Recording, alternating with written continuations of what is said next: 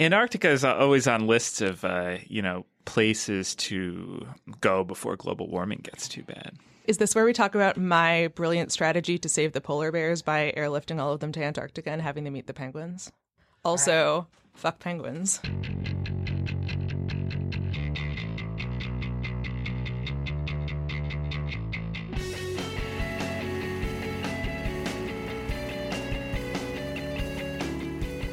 Hello, welcome to another episode of The Weeds on the Vox Media Podcast Network. I'm Matthew Yglesias. Uh, joining me today, we have uh, Andrew Prokop and Dara Lind, uh, two of the, the best minds uh, in our office on, on political matters. Uh, we're going to talk about uh, John Kelly, new White House Chief of Staff, and his um, efforts to bring organization and coherence to the Trump administration, which have been pretty successful so far, right? Wildly successful. He's not at all in a Twitter feud with the Senate Majority Leader.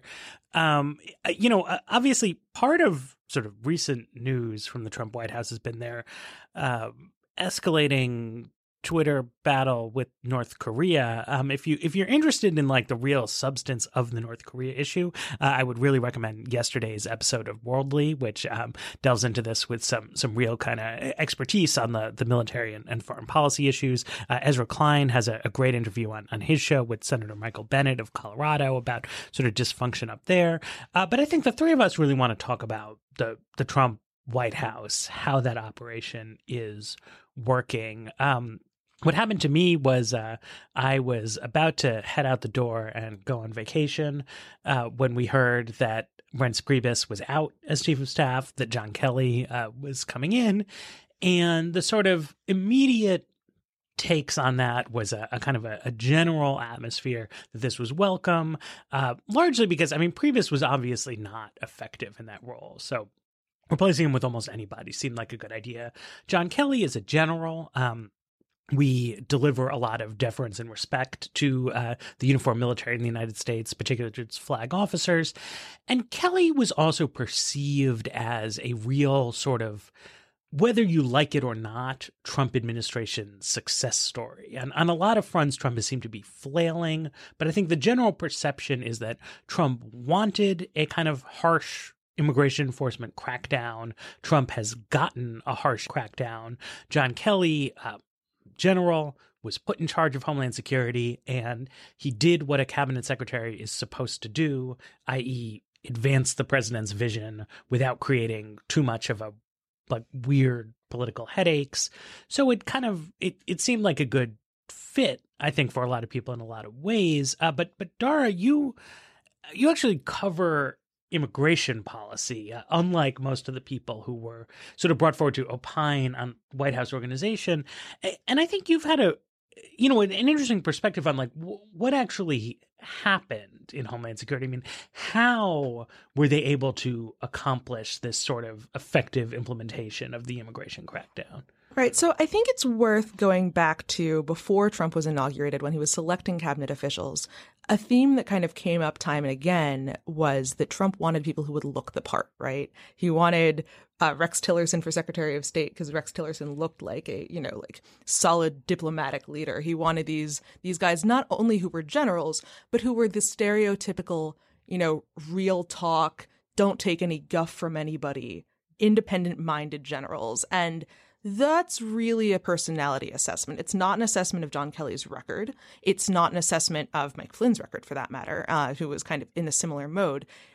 Mold. It's mostly a, well, we don't know a lot about what these guys actually did when they were in the military, but when they testify before Congress, they're really combative with Congress. So that makes them seem like they're tough minded and independent. So that's basically the assessment that anybody had of John Kelly, me included, uh, when he started as Homeland Security Secretary.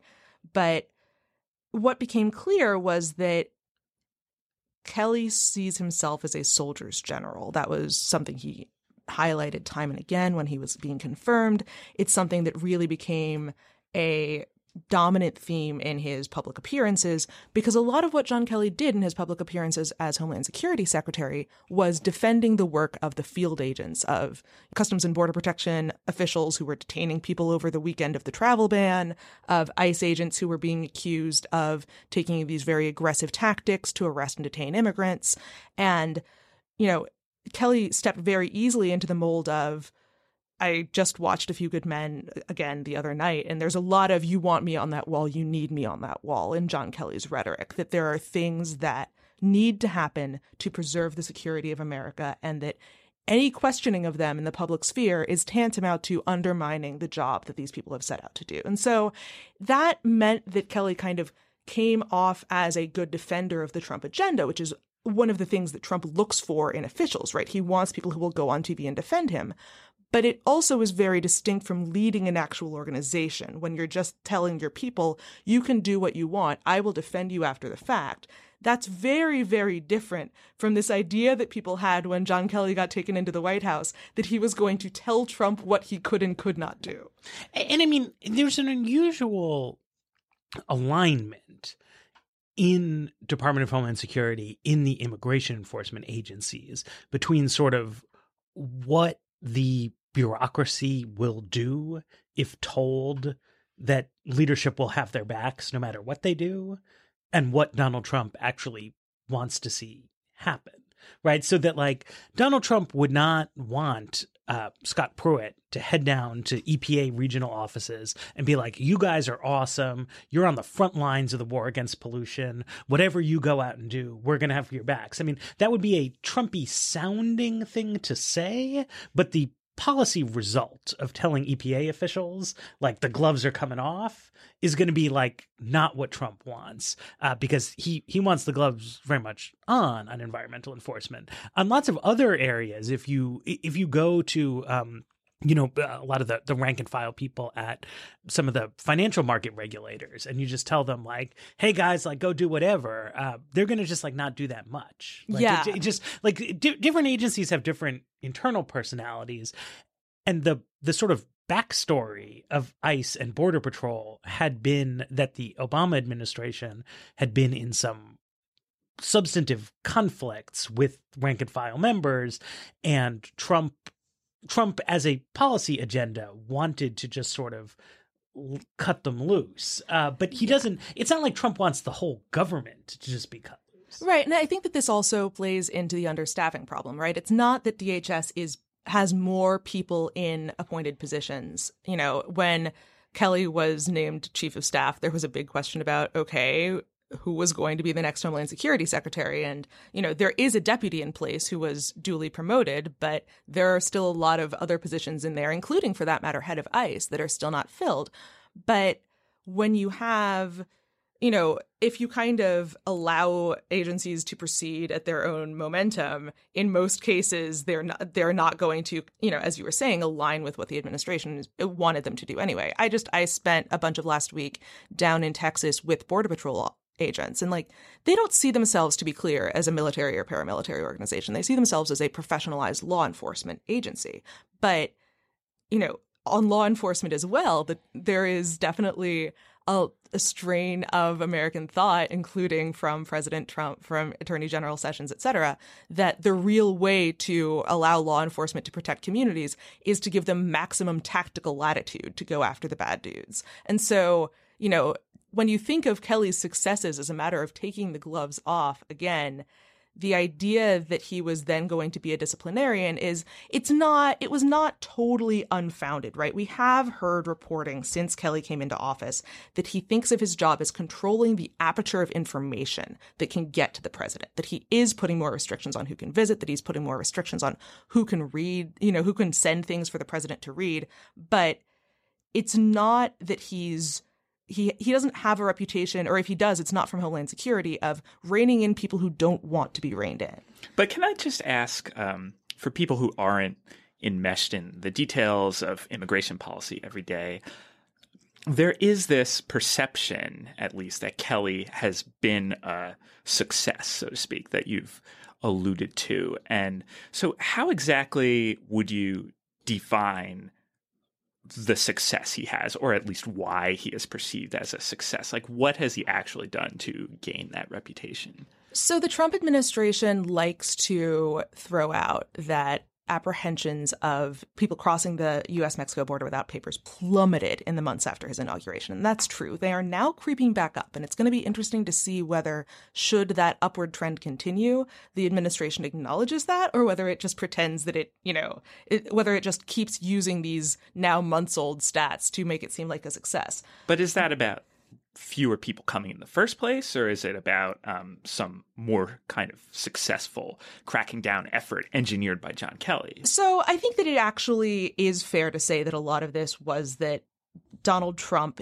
before becoming elected and or before getting elected, before getting inaugurated, and then in the first weeks of his administration, when he was signing all of these executive orders, did lay out this very aggressive agenda for if you come to the US without papers, you will be detained, you will be deported, you will not have a good chance to plead asylum. I do think that there is evidence that people were very wary of coming to the US when they thought that might be the case, and that part of the reason for it creeping back up, especially because a lot of the kind of movement, both downward at the first part of the year and now upward, has been of family units of Central American families coming to the US, almost all of whom plead asylum when they get here. So, you know, it's fair to say that there's an element of intimidation there that hasn't been followed through with policy in all cases and that's not necessarily John Kelly's fault. There's a there's this little thing called international law that really aggressively implementing the Trump administration's agenda at the border would would run afoul of and they just haven't figured out how to square that yet. And if the metric is apprehensions falling, then theoretically they could just be more people could be getting in, right? I mean, probably that doesn't is, really that is, work that way. That but. is theoretically true. I mean, I could if like if this were the Weeds immigration edition, I would totally go into the split between the people who are trying to be caught and the people who are trying not to be caught, and uh, you know questions of effectiveness rate and all of that. But like, it's generally agreed that there really are fewer people coming in. It's generally agreed that Trump's rhetoric and promises that Kelly was, you know, was originally tasked with have something to do with that. I don't think that that's John Kelly's job, but I think that it's I think that that's kind of where success is being measured. You know, this week there's been a little bit of, of noise because it is now coming out that actual deportations of immigrants have been down. And I think that a lot of people, certainly a lot of people on the left who are skeptical of Obama's record on immigration enforcement and felt he was overly harsh, have been using that to say that there hasn't been a big change in immigration policy. That is not the case. I think that it is definitely clear that there has been more tactical aggression in arresting and detaining people who are in the U.S. who have been living here, uh, who may have old criminal records, who may have past deportation orders. Um, there is a big bureaucratic logjam that prevents people from being deported quickly once they're arrested. That is not even John Kelly's responsibility. That's because immigration courts are part of the Department of Justice, and nobody funds immigration courts commensurate to ICE because they're in the Department of Justice. Um, but I think that it's going to be interesting to see whether the reputation that Kelly benefited from over the first six months is something that his successor is going to have to contend with, you know, people thinking, oh, you know, Trump's not really doing anything Obama didn't do. This is all fake news. I mean, I think that this immigration court backlog thing, though, to me is telling and and is the kind of thing that people should have paid more attention to because the reality is is that putting in a chief who what they are going to do is have the backs of rank and file officials because the president has decided that on both the politics and the substance, he wants to have the backs of rank and file officials. That's like the easiest thing in the world, right? Like what every agency head wants is for the president to want them to just want to support the agency staff right? Like Rex Tillerson's job is so hard because the president doesn't want him to just like have the backs of State Department diplomats. So he's constantly in this agonizing situation. But the Department of Homeland Security does a bunch of stuff other than uh, run around arresting immigrants. And, you know, you would want to see, I, I, think, like the mark of an effective Department of Homeland Security secretary would be making some kind of discernible progress on those things. Uh, we know that the Secret Service in the late Obama years was being uh, plagued with a bunch of like kind of weird misconduct scandals that were raising a lot of questions. Um, there hasn't been some like big Secret Service reform coming down from John Kelly's DHS. We had a member of uh, Vice President Pence's security detail uh, got arrested visiting prostitutes in Maryland. Uh, seems to indicate that the kind of issues, systemic cultural issues there are continuing. Um, I don't know. TSA seems as terrible as ever. I, I don't know whose fault that is exactly, but n- nothing kind of fixed there. Um, FEMA, very interesting, critical part of the mission. We don't really know at this point. Um, we've sort of benefited from a, a lack of, of giant natural disaster, but an area where a like a general a, a government professional someone who presumably like knows more than donald trump about things could have played like a really big role. Would have been i think talking to some people in the agency coming to the conclusion you know the real limiting factor on how many undocumented people we can deport and remove from the country uh, mr president it turns out isn't how many people ICE and Border Patrol sweep up, it's how many people the immigration judges can move through the court system. So, in addition to kind of what you said on the campaign trail, we need to get some funding through Congress to get this done and work it out on the Hill. I mean, it, th- this kind of stuff is hard. Like getting the political system to focus its attention on boring kind of like third order funding questions in obscure agencies is is difficult work, but like that's the work of an effective government official. And I wouldn't say that Kelly like failed at that, but he also didn't succeed at it, right? Like the the the help that Donald Trump needs. I'm sort of glad he hasn't gotten it because I disagree with him on the merits, but like the help he needs is someone to walk him and his team through like what the real issue is here and like how can he open the floodgates to deportation? Jeff Sessions seems to be kind of plugging away at it a little bit because he knows a lot about immigration policy. Um, but it's not like getting, it hasn't gotten done. So there's a point that I super strenuously disagree with you on, and then there's like the good point that you raised. And I, I do want to push back on the idea that it would be at all fair to assume that any DHS secretary with six months is going to be able to deal with what are pretty clearly systemic cultural problems at DHS. Like DHS was never well considered as a department. A lot of the agencies that are there never wanted to be there. There's a lot of duplication of mission. There's a lot of duplication of oversight. It's still extremely, you know, poorly considered as a department. Jeh Johnson was regarded pretty widely as the best DHS secretary who's existed, with the possible exception of first DHS secretary Tom Ridge, who like had to create this thing ex nihilo. But Jeh Johnson spent a lot of time trying to improve operations, improve morale, do a lot of the like unsexy stuff uh, and was, you know, Johnson and Kelly are reportedly friends. It it's not implausible that given more time in the in the office, Kelly could have done that. The thing is that that's not really what Donald Trump wanted from Kelly, right? He wanted him around in high profile settings. He wanted him going on TV to defend him. I don't know if Kelly would have done a better job given a better mandate from a better president. He did you know, a job with the mandate that he had, and that's what Donald Trump considered excellent. And you're you're totally right that the problem here is that Donald Trump needs someone to sit down and tell him, here are the things that you actually need Congress for. Here are the ways that you can get Congress to do those things. It's incredibly clear that John Kelly is not that person.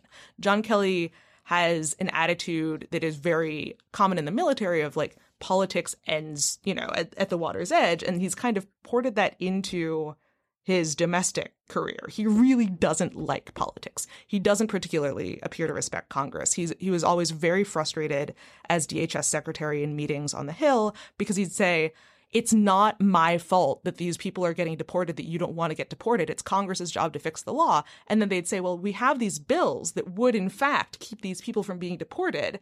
And he would not be aware of them. And then his office would say that because the president wasn't going to sign them, he didn't support them. There's a lot of refusal to engage with this stuff that makes a legislative executive relationship work that other chiefs of staff have really dedicated themselves to, including Reince Priebus, but also including like Rahm Emanuel, of like seeing their job as making sure that the executive branch, in addition to what the cabinet is doing, is engaging effectively with Congress. And that's a big problem for the Trump administration.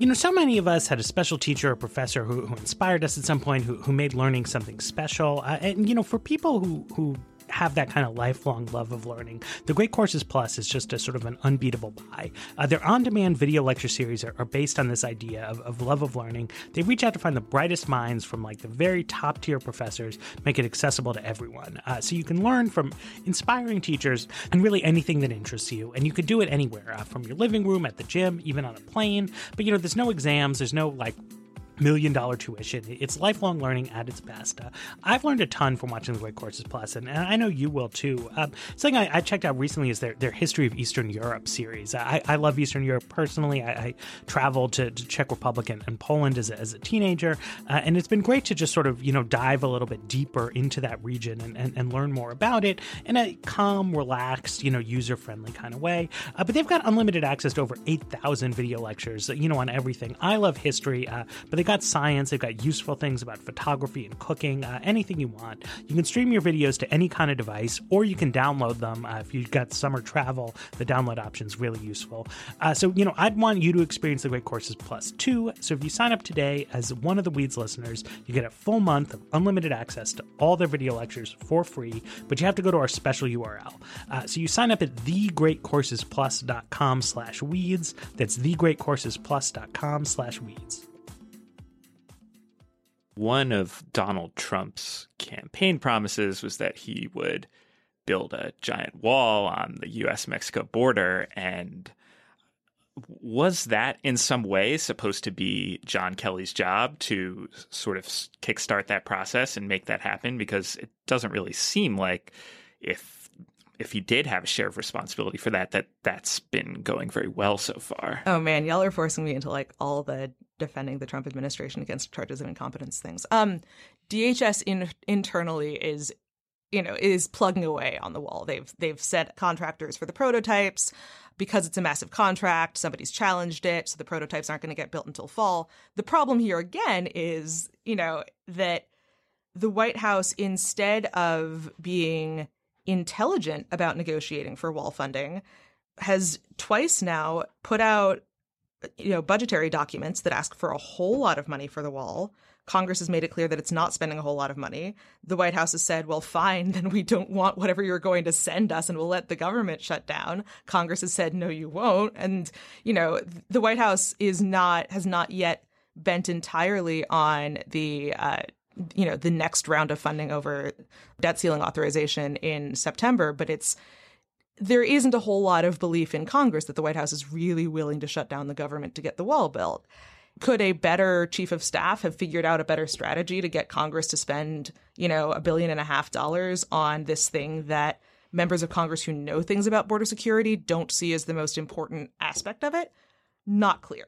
To to me, this wall thing though, right? Like this is where I think the John Kelly reputation or the early optimistic takes on John Kelly had gone wrong, which is that like Kelly was an effective kind of Trump enabler, right? Like DHS yeah. did a lot of work toward building a wall. What they didn't do was like they they coming into office, they just kind of had this political problem, which was that Donald Trump had ran around the country talking about how he wanted to build a wall, the wall building promise did not really make sense. There was enormous skepticism of it on Capitol Hill. And so what you what you need, right, is like a like a 360 review of like the whole wall situation, right? Like like what are the equities here? Like what what do we as Trumpies like what part of this do we care about? Right? Like, are we worried that people will think we're not really tough on immigration? Like, is the wall a campaign device, as Newt Gingrich said it was? Uh, do we have some issue with the contractors where we're counting on their support? Do we think this is what Congress wants? You know, and like really like assess the situation and develop a plan to achieve some kind of goals. But instead, the whole Trump kind of discourse on the wall has seemed to be built around like nobody wanting to admit that this like offhand thing Donald Trump said a lot because people cheered for it doesn't really make sense, even though it's not like on healthcare or on taxes or a million other things. The Trump White House has seen itself as like strictly bound by everything that Donald Trump ever said at a, at a campaign rally. So Kelly is like doing what Trump wants, but not necessarily what's good for him.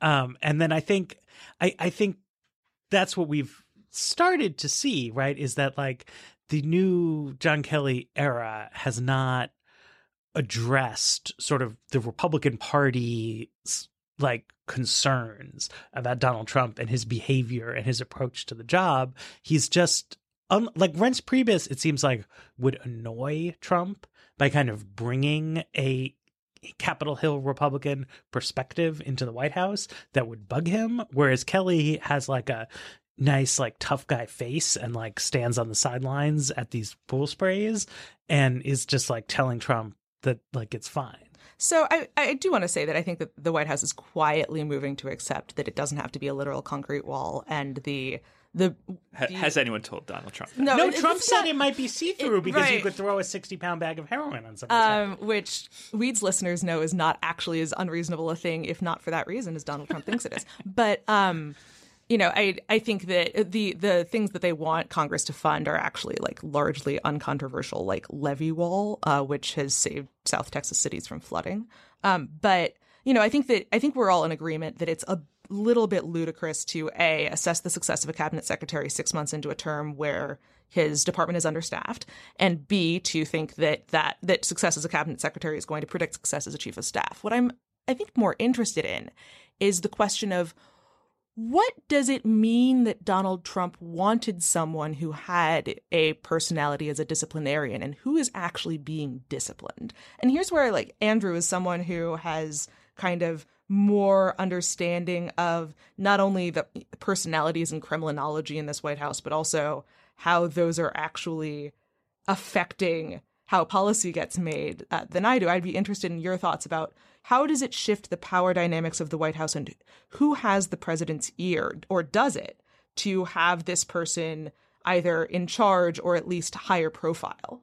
Well, I don't know if there really was a master plan of or you know brilliant strategic rationale of any kind behind appointing Kelly as chief of staff. I, I do think that it seems to have been as simple as that Trump was ready to get rid of Priebus, as were several of his family members and top advisors, and he moved on Priebus, and then he looked around for someone who could replace him and thought that John Kelly had, or at least he perceived him as having done a good job, or at least looking like he was doing a good job, and that he had this perception that Priebus was weak and that that was Priebus's problem, and that the way to solve that problem is to appoint someone who's tough and strong.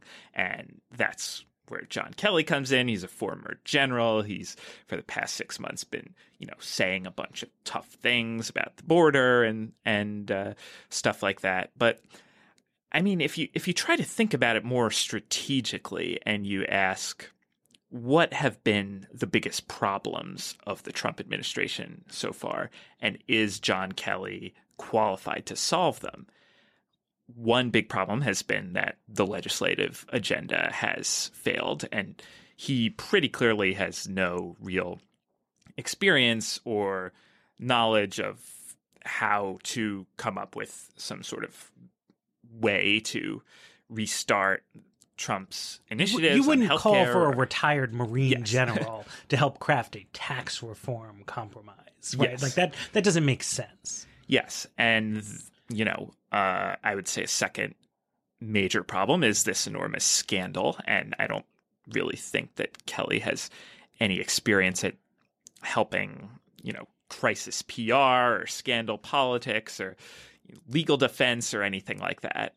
Um, and one thing that he has been doing a little bit is kind of at least trying to cut down on the constant turf wars among White House advisors. Uh, he got rid of Anthony Scaramucci very quickly, and um, it's still. I don't know how much he can do. This White House is just so dysfunctional with so many warring camps, but uh, it is at least possible that he will kind of fix or or at least um, improve somewhat the internal turf wars. And then I would say the fourth problem is is kind of Trump himself, his tweets going off message and things like that. And what we've seen this week is that that is something that you know, uh, the president does not want solved. So, of course, Kelly is not going to try and solve. It's just going to be something he's going to try and deal with to have the president tweeting or making statements about, you know, it could be any topic in the news, derailing strategy, messaging, uh, and so forth. So, I I don't really see a incredibly rosy future for Kelly as chief of staff, but um, you know, maybe he could prove me wrong. Well, but I, I actually think he, he can't prove us wrong and prove, prove you wrong because here's the thing, right? So Trump clearly Donald Trump's ideal version of himself is that he will operate as a somewhat independent force, right? That the, the, the Reince Priebus concept was to like bring the congressional Republican Party into the Trump White House to like animate this sort of machine that Donald Trump would sit on the head of. And Trump himself was just not like personally comfortable with that, right? He was he was not willing to be like Paul Ryan's like figurehead president, right? He wants to be in the mix. He wants to speak his mind about things. He wants to set the agenda how he wants to do it.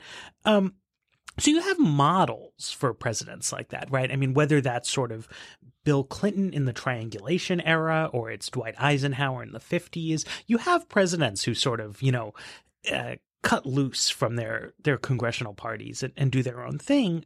But Trump has like two like huge problems there. One is that he's he doesn't know anything about public policy. So he can't drive an agenda that's independent of congressional Republicans' agenda because he couldn't formulate ideas, right? And Bill Clinton really did not have that problem. The Bill Clinton White House was perfectly capable of like drawing up little schemes to do this or that, or conducting negotiations at arm's length with both parties' congressional leaderships, because Bill Clinton himself was like a longtime governor of Arkansas, had a policy wonk kind of personality, and he had a big staff of guys like Bruce Reed and Gene Sperling and substantive experts to to do that stuff. And then Trump's other problem is that he's he's corrupt, like insanely corrupt. And he has this hotel in DC. There's this Washington Post article about how their room rates are like triple any other luxury hotel in the district. So they're empty all the time. But Trump's cabinet secretaries and big lobbyists keep like paying these inflated fees because they're trying to bribe the president.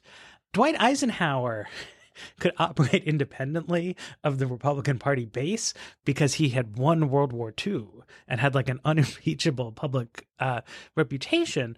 But Trump on both of these fronts, he needs congressional Republicans to be in his corner because he needs their protection and he also needs them to like give give life to his agenda. And I would also say he needs Republicans to keep control of Congress. Right. Donald Trump's electoral fortunes and the Republican Party's electoral fortunes are linked right now.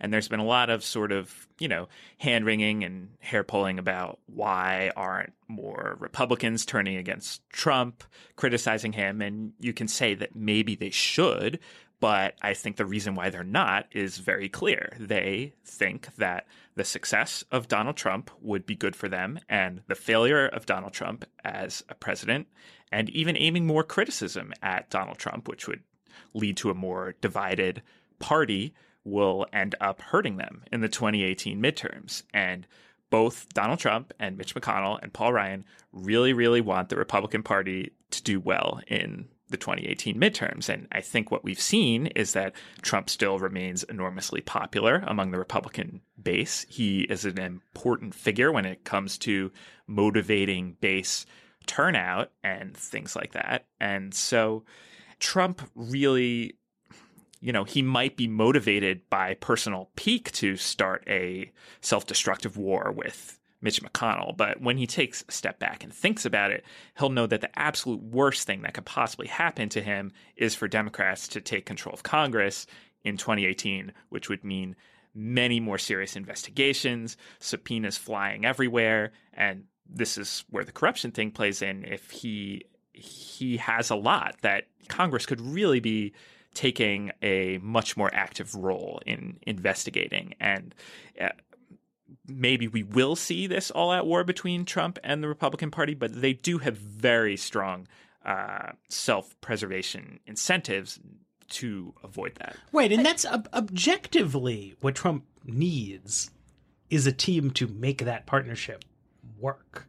It seems to me that it's a it's an awkward partnership, but there's it, this extraordinarily powerful incentive, as as Andrew was laying out, for it to work. Right, that there's no there's no vision I can see in which Trump is a successful president based on triangulating away from a Democratic House majority starting in, in 2019. Like, there's just no way. He he needs to be working with the House Republican caucus on things that keep them in office, you know, and like passing enough policy to keep conservatives feeling like this is working and also not passing things that are like too hideously unpopular. And that just to me does not at all seem to be the John Kelly direction.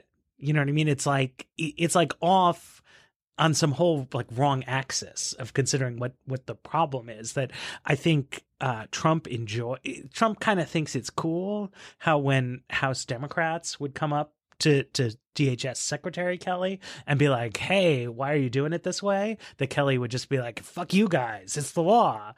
And that's fine as far as it goes to just like brush off backbench House Democrats because sort of who cares.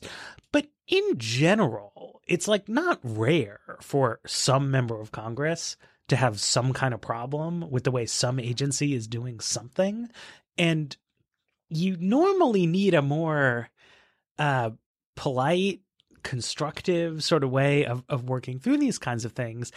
And I don't want to say that like we don't really know because because Kelly's new to this, but it strikes me as telling that we are now like leaning into this like weird Trump bashing of Mitch McConnell because seems like the new you know more quote unquote disciplined era does not put any kind of emphasis on this idea of like getting along with Capitol Hill people and instead has this idea of like overawing them with with tough talk and I don't I don't see any way that that's going to work out well. So I think the question here is really is Kelly in an impossible position because there is no such thing as a good chief of staff for this president, or is Kelly a uniquely bad pick for the position? I think both things are true to some extent, right? It's very clear that the things that Donald Trump really didn't like about Reince Priebus were that Reince Priebus sometimes told him to do things he didn't want to do and sometimes told other people to do things Trump didn't want them to do, right? Like Trump really likes it when anybody can walk into the Oval Office or he can walk into anything else. He really doesn't like any idea that his tweets should be considered you know, some kind of reflection of the policy of the federal government and should maybe be considered, or at least people should be informed before he goes and, you know, bans transgender people from the military on Twitter. Those are things that no chief of staff could do that make the White House dysfunctional, right? Trump just yesterday said that he doesn't like intelligence leaks, but when there are White House leaks about who's in and who's out, that those are coming from people who just want to show how much they love him and he's kind of honored by that. Like that's a recipe for a dysfunctional White House and it's something that has always been part of Trump's management style. He cultivates chaos. He cultivates people warring for his attention. But I think that Matt's also getting to something really useful, which is that Kelly is particularly allergic to politics. He really does not want to be, I mean, everything he said during his military career was that he never wanted to be doing the exact thing that he's doing right now. And it's not clear that he's changed his mind. It appears that his honor calculus requires him to be doing this job because he thinks that it's better that he do it than that he not do it for the country. But what that means is that Trump thinks of himself as a unique political genius. He thinks that because he pulled out this surprise election win, that he has his finger on the pulse of real America and that no one knows better than he does what is actually going to succeed politically. And it's not clear that anyone could tell him that he's wrong about that, but John Kelly has no, not only no information, but no desire to tell him that he's wrong about that because John Kelly doesn't actually want to make arguments about what's going to work politically or not. He's, when there were all these cabinet officials who were generals or ex generals, there was this concern about military civilian relations. Um, but generals think of themselves as subordinate to civilian military leadership, right? The president is the commander in chief, and most successful generals, you know, in the last several decades have not been are not successful because they tell the White House, no, we're going to do what we want to do. So it makes a certain amount of sense that John Kelly is going to see his job as taking the president's orders and you know making sure that they're implemented in the best way possible. But it's really hard to imagine a world where John Kelly all of a sudden now that he's in the White House goes I'm going to get my hands dirty and do a bunch of politics because it's in the long-term interest of this person who doesn't care about long-term interest Make your next move with a beautiful website from Squarespace. Um, I don't know, you know, what it is you do, but if, you, if you've got a, a, small business, if you've got a restaurant, if you're a creative professional, if you've got some kind of project or, or hobby that you're launching, if you just like know somebody, an organization, your community that needs a website, uh, your answer for how to build a great looking website is right here, um, and it's called Squarespace. Uh, they've got great professional templates that can make you a professionally designed, great looking website, and it's incredibly easy to use. They've got drag and drop, sort of, you know, what you see is what you get. You don't need to know any code, but it's also incredibly powerful. If you do have any little kind of things you want to tip in there, uh, you can do that. They've got award winning 24 7 customer service, and they've got a unique domain experience that's fully transparent and simple to set up. That means like the, the URL, the, the name for your website they can get that for you. Uh, so it's used by everybody, uh, you know, musicians, designers, artists, restaurants, and more. It's incredibly flexible. So what you need to do uh, to check it out is you go to Squarespace and you use offer code WEEDS at checkout for 10% off your first purchase of a website and a domain. Uh, check it out. Make your next move with Squarespace. There was a Politico piece yesterday that sort of explained the Trump McConnell feud by arguing that this is being driven by a desire of Trump to position himself more as an outsider again, to distance himself from the swamp and to send a message to his base that he's still he's not, you know, a tool of Mitch McConnell and Paul Ryan and that he's he wants to be seen as an outsider. And you know that's that makes sense if if to fire the head of the RNC as your chief of staff and bring in a general with no political experience at all if you want to reposition yourself and be seen as an outsider. Furthermore, I think it also makes a lot of sense that Trump is unhappy with the political judgment and strategy of congressional Republicans so far. The it wasn't Donald Trump who told Paul Ryan to write a hideously unpopular healthcare bill. And it wasn't Donald Trump who came up with the strategy that the that Congress should repeal Obamacare first and do tax reform second. He said he sort of signed on to that strategy because it was presented to him by the supposed geniuses of Congress that that was the strategy most likely to succeed. And I think he somewhat rightly feels burnt by relying on people like Reince Priebus, Paul Ryan, and McConnell um, and their political strategy and advice so far, which seems to have just left him without major legislative accomplishments and and having yoked himself to a healthcare bill that was really really toxic. But this is why I to me the guy who Trump needed was probably Chris Christie. Right? That I think that the impulses that drove Trump in this direction makes sense, as you say, but that then it's not an effective way of addressing them. Because the problem, I think the problem as Trump has framed it is that Priebus was like too soft on congressional Republicans and he needs to like get tough with them. But if you look at like why these things happened, right? That Trump in his intuitive outsidery way correctly calculated that Paul Ryan's strategy on this healthcare was wrong. That if you listen to the unfiltered Trump, like he said they should do taxes before they do healthcare, and he correctly assessed that this Republican healthcare plan was mean and would be unpopular.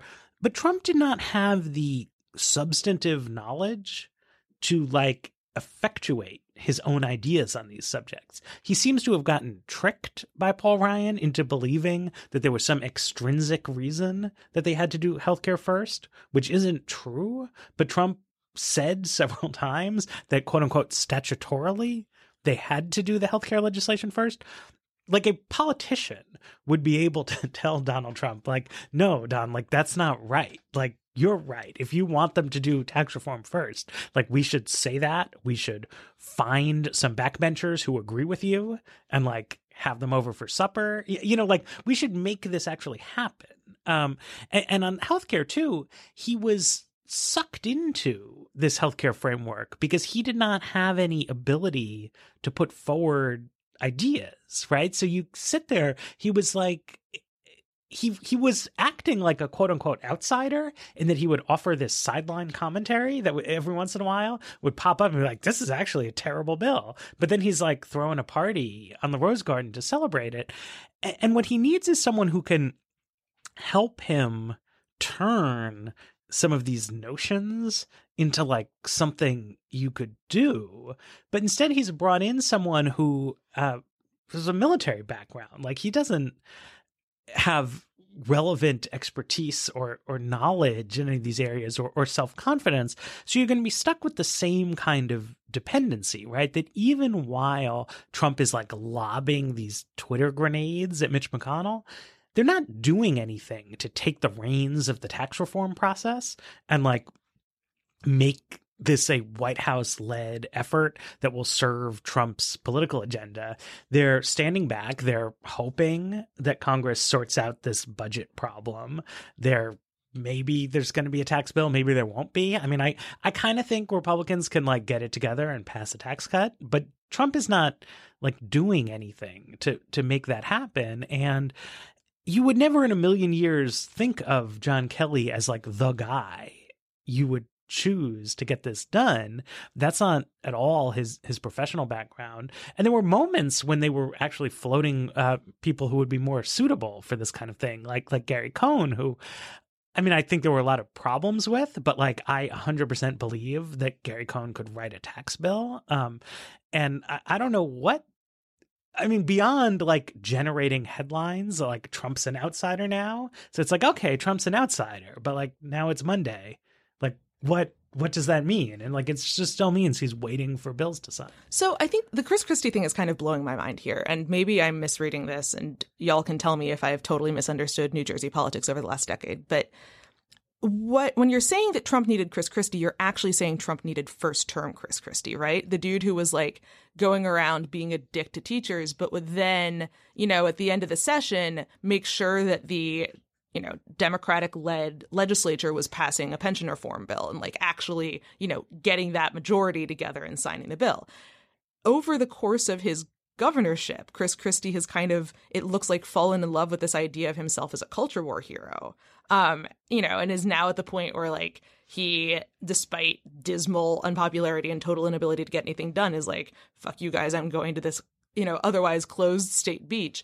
That, you know, it, it almost seems as if the seductive power of being seen in media as a representative of the interests of a particular group of people and being seen as a charismatic figure is so powerful that even someone who understands the ins and outs of politics can be, you know, kind of led into believing that by sheer charisma, the things that they want to happen will happen. Or if they don't happen, they won't personally suffer the consequences of them. I think that it's actually a very useful comparison when we think about someone like Donald Trump, who didn't have any experience with the ins and outs of politics, but whose political career started with this wild, charismatic success. I think uh, Christie himself is probably too damaged right now. But I think what Matt's getting at is something, some sort of person in the Christie model, someone who has, who understands politics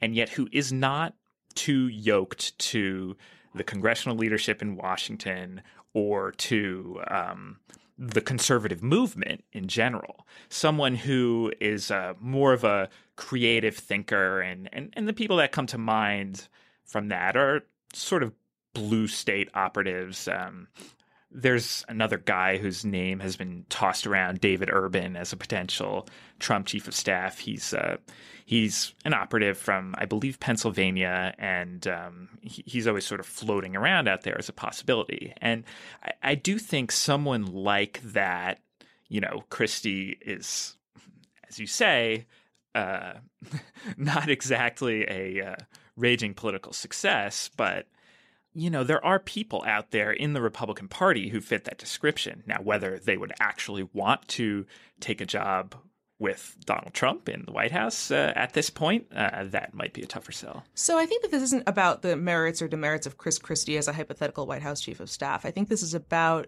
the question of is there anyone who can get Donald Trump to do the things he clearly needs to do for his agenda to succeed and for his medium and long term political goals at the expense of his deeply cherished commitment to impulsivity and unpredictability and to vengeance? And I think that the arc of Chris Christie is a very, you know, it's it's a morality tale about how being loved by a certain group of people and getting a lot of media coverage for being combative and impulsive can overshadow any intellectual understanding of what it actually takes to get politics done. And so, you know, I don't know if this is something in human nature, if it's something in the nature of the Republican Party right now, if this is a media thing, but I think that it's extremely optimistic to think that Donald Trump, who has, you know, inspired the feverish loyalty of some group of Americans, admittedly not as big a group as he thinks, and who has managed to, you know, succeed above the establishment of the party who is now in Congress, is going to be persuaded that anything he is doing is wrong. I mean, yeah, I mean, there's obviously a big, just like, Trump problem. And, and in some ways, it's all just recursive because what I'm saying is that like Trump needs someone who can compensate for his weakness in substantive political knowledge, right? That if it's not Chris Christie, I mean, maybe Jan Brewer, I mean, somebody, a, a Republican governor who had a little bit of an anti establishment streak and has some familiarity with clashing with people, but who also has familiarity with like public policy would help even Sarah Palin for that matter. Um, but Trump would have to acknowledge weaknesses, right? Like personal uh, shortcomings, and then pick someone who's going to help him compensate for those kind of shortcomings rather than someone who just kind of echoes personality traits that he personally kind of valorizes. Um, but I I think that the idea of the like disciplinarian chief of staff, right? I mean, the thing that congressional Republicans want in their fantasy is a chief of staff who's going to come in and like make Trump behave. And that seems like totally, totally, totally impossible. What I do think is that you could have a president who like still does the weird tweets and stuff like that that freak people out, but who is able to weigh in have an administration that weighs in on like ongoing political controversies in a way that makes sense, right? Like one of the bizarre failures of the Trump administration is that he is not receiving legislative cooperation from the sort of four to half dozen Senate Democrats who are holding incredibly imperiled seats in states where he's incredibly popular. And like, it's not a politics problem, right? Like he remains very popular in West Virginia, in Missouri, in North Dakota, in Indiana. The Senate Democrats who represent those states have a strong incentive to work with him on something, but he has to give them you know, you would have to come up with something for them to work with him on, right? And his just like instinct to fight with people all the time is fine, but you just in a world where you need 60 votes to do things and you have Democratic senators who would like to work with Donald Trump on quote unquote something, you have to be able to like craft something for them to work with you on. Otherwise, you can't get anything done, like just at all. And I don't Trump is clearly frustrated by this, right? I mean, he could he could use some help, right? And that's like you got to have a meeting with Claire McCaskill and like work something out, do something, do a bill um, and instead they're kind of like spinning their wheels. Uh, you know, if you've got a company or, or a team at a, at a bigger company, uh, you probably know that like the thing that makes or breaks your success is the talent that you're able to hire. Uh, but other people know that too, and that means it's really hard. Uh, so that's where ZipRecruiter comes in. It's it's an online job search service that makes a difference. Um, so you post your jobs with ZipRecruiter to over 100 job sites with just one click. Uh, but what really matters is their powerful technology matches the right candidates to your job better than anyone else. So unlike other sites, they don't depend on candidates finding you. Uh, ZipRecruiter finds them. Over 80% of jobs that are posted on ZipRecruiter get a qualified candidate within 24 hours. Uh, then, you know, the software is really great. It's useful. There's no juggling emails or calls to the office. You can screen, rate, and manage candidates all in one place off their dashboard. Uh, so, so here's what you need to know if you're interested. Um, find out why ZipRecruiter has been used by businesses of all sizes to find the most qualified job candidates with immediate results. Uh, you can post jobs on ZipRecruiter for free. For free. Yes, it's free. You just go to ziprecruiter.com slash weeds. That's ziprecruiter.com slash weeds. One more time, try it for free. ziprecruiter.com slash weeds. Can we dive a, a, little more, Andrew, into this? Like, what do you think is going on with Mitch McConnell? Uh, well, I think that, you know, rather than actually putting together a strategy to do the things that you have just laid out, Donald Trump has decided that instead the thing to do is to start tweaking Mitch McConnell a little bit. Uh, it was actually McConnell who started this feud. Uh, he said in Kentucky on Monday that um, the new president had unrealistic expectations about how quickly things could get done in our democratic process. He hasn't been in this line of work before. And Trump apparently saw those comments being played on TV a lot and got very angry. And first his social media director sent a tweet at McConnell, and then his sort of unofficial social media director, Sean Hannity, sent a tweet at McConnell, also criticizing him, saying that he had betrayed conservatives. And then Trump himself started in the mode of his criticism of Jeff Sessions, uh, tweeting that McConnell had failed him on repeal and replace and he hadn't gotten anything done. And then when um, he did a press pool spray yesterday, uh, he said that if McConnell failed to pass healthcare, taxes, and infrastructure, then you should ask him whether McConnell should step down. And so, in one sense, this feud is a little fake. Um, Trump just endorsed Senator Luther Strange, who's running in an Alabama special election next week. And uh, this is, he is the candidate out of the top three that McConnell desperately, desperately wants to win. He uh, is an appointed incumbent, but the real problem is that the other two candidates in the race are have reputations for being total renegades. And they have tried to position themselves as like the authentic Trumpy candidate against the McConnell stooge candidate. Trump yeah, is so, backing the McConnell stooge. Yeah, so it, it, would have potentially been a way for Trump to send a message to um, all of Congress to endorse one of the challengers and try to prove his ability to swing a primary election. But instead, he's playing ball and, and doing McConnell a solid and endorsed Luther Strange and is hoping that he can win.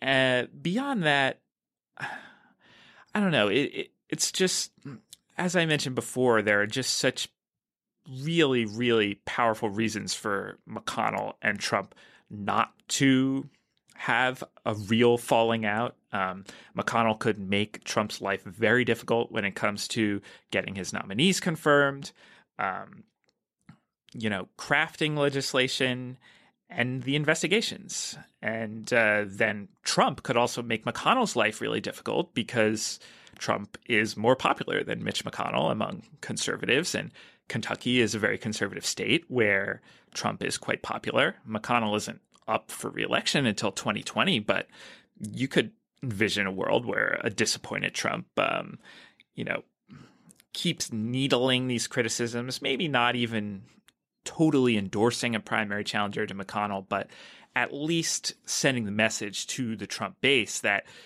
the majority leader has failed and it's time for new blood. And and that sort of thing could be a real problem for McConnell. Um, that's three years down the road. We have no idea what uh, politics will look like then. But but it does seem that, you know, McConnell has chosen to pretend all year that he's living in a world where the president has no scandals and no tweets. And he's been trying to sort of keep his eye on the ball and advance the conservative agenda as best he can.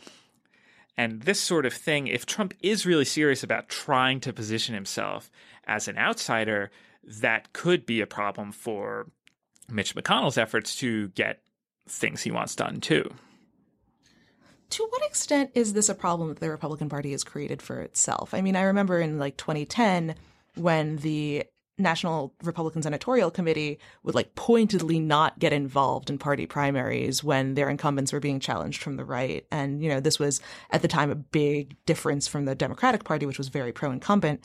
And I, you know, what kind of position does it put the rest of the party in if you have a president who is affirmatively endorsing challengers to incumbents in Congress who are backed by their colleagues? And is that is that something that you know the NRSC could could put an end to, or is it is is this going to hold the party as an institution hostage to the personalities of Mitch McConnell or Donald Trump? I mean, I think the only real precedent of this that I can think of is when in 1938, when FDR was frustrated with a bunch of conservative Southern Democrats uh, who weren't voting for his big new bills and decided to campaign against them. And he failed miserably. It turned out that they understood politics in their state better than Franklin Delano Roosevelt did. But I think uh, I'm not sure. It, it, it's it's difficult to see how this will play out. You know, Trump's already been bleeding his base from earlier in the year. His his strong approval rating has dropped his actual approval rating has dropped because you know people who used to say they approved of him in January um, are uh, increasingly fewer of them are still doing so. So, you know, if that continues to happen in 2020 and even next year for the round of primaries that come up, uh, Jeff Flake is another Trump critic in Arizona. He just wrote a book about why Trump is bad, and uh, the White House has supposedly been exploring uh, backing a challenger to Flake. And one of Trump's biggest uh, financial backers, um, Robert Mercer, is now reportedly putting some money into a super PAC to challenge Flake. So, you know, we could see some really interesting conflicts here. And in part, that is because Trump does have this big megaphone and he still is quite popular um, among the people who vote in Republican primaries. And that strength hasn't really been tested yet. We haven't really seen whether Trump can wade into a primary, take down an incumbent who he criticizes as being insufficiently disloyal. But that threat is out there and it is hanging over um, many people in the Republican Party right now. I mean, an interesting thing if, if Trump were to try it is that th- this is one of these weird things in American politics where FDR definitely tried it in 1938. It definitely failed. And since then, nobody has done it uh, because of this, this record of failure. At the same time, I think it's fairly obvious that a lot has changed about American politics and party dynamics since 1938. Um, and the world has been, I think, on some level, waiting for someone a a self-perceived outsider, a rogue, disruptive actor who's going to be like, you know what? Just because trying to back liberal primary challengers in the deep south didn't work for FDR three generations ago, like it doesn't follow that this won't work in Arizona in 2018, right? Like it's a, it's a thing where sometimes Trump bucks things that are really, really well established and it clearly blows up in his face. Other times, I would say Trump puts to the test aspects of conventional wisdom that are just based on very flimsy evidence. We, we saw that in the primary that Trump showed that you know, you can run a successful primary campaign that's just based on kind of national media exposure, doing rallies that you don't need elaborate levels of local organization. You don't need the party to decide. Right. But I mean, in, in such fundamental ways, right? It's not just that the party doesn't decide, but that like you don't need to court the big donors. You barely need to do anything. Uh, but if people hear your message and they like it, and this idea that presidents can't drive primary challenges to incumbents, like it is true that that's what all of the evidence says, but it's like still almost no evidence. And it would be interesting to see someone actually try it out.